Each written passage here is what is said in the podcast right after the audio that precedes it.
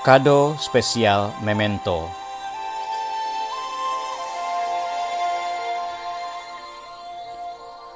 Kepemimpinan Wardiasa telah mencatatkan rekor produksi pupuk urea dan amonia PT Pupuk Kujang.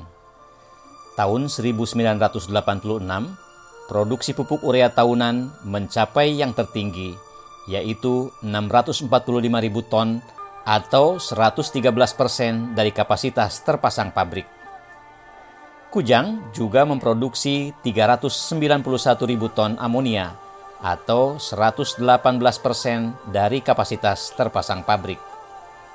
Menurut MW Kellogg selaku pemilik lisensi proses amonia dan Toyo Engineering Corporation selaku pemilik proses urea, produk urea dan amonia tahun itu merupakan angka produksi tahunan tertinggi di dunia di antara pabrik-pabrik yang sejenis. Atas keberhasilan ini, pemerintah Amerika Serikat menyerahkan penghargaan berupa spesial memento kepada pemerintah Republik Indonesia. Penghargaan diberikan Duta Besar Amerika Serikat Paul D. Wolfowitz kepada Menteri Perindustrian RI yang diwakili Dirjen Industri Kimia Dasar, Maijen TNI Purnawirawan Insinyur Sidarta. Penghargaan yang sama juga diberikan Presiden MW Kellogg kepada Wardiasa selaku Direktur Utama PT Pupuk Kujang. Menurut Wardiasa, prestasi itu dicapai berkat kerja keras, dedikasi, dan kerjasama semua karyawan Pupuk Kujang. Sebagai pemimpin tertinggi perusahaan, Wardiasa tentu saja mengaku bangga memiliki tim dan SDM yang andal di semua lini. Setelah tiga tahun lebih memimpin Kujang, Wardiasa pun memberikan pesan di hari perpisahan saat ia menyerahkan tampuk pimpinan pada dirut baru.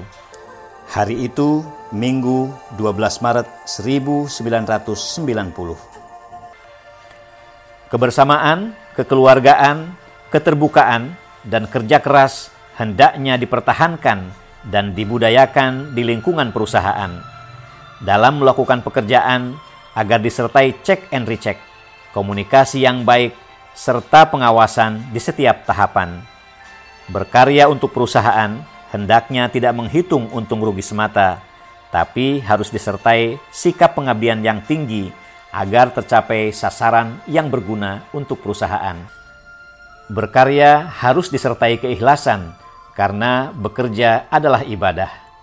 Dalam melaksanakan tugas, jangan melupakan upaya-upaya untuk menciptakan kader pengganti.